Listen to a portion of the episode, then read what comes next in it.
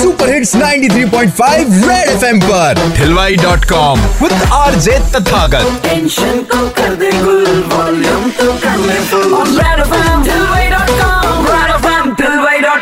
एक बार फिर बजाओ। जमाना बदल गया और नए जमाने में कुछ भी सस्ता नहीं है। ऐसा हमने बहुत सुना और इसीलिए ठिलवे डॉट कॉम की भाभी हॉटलाइन पर मैंने भी पूछ लिया थोड़ा टेढ़ा सवाल कि मार्केट में ऐसी कौन सी चीज़ें हैं जो आज भी सस्ती लगती हैं? आज भी खाने की तो पोई जलेबी भी सस्ती है और कचौड़ी समोसा भी आजकल कहेंगे पाँच रूपए में भी मिलता है अवेलेबल है। समझ सकता हूँ मैं अपने इंदौर का पानी ऐसा है हर सुबह नाश्ते में अपने को पोहे जलेबी कचौरी समोसे ही चाहिए। अभी कल ही खाई है कचौड़ी। वेरी नाइस है बहुत मेरे को ऐसा लग रहा है आप बहुत ही क्या कहते हैं वो हेल्थ कॉन्शियस हो।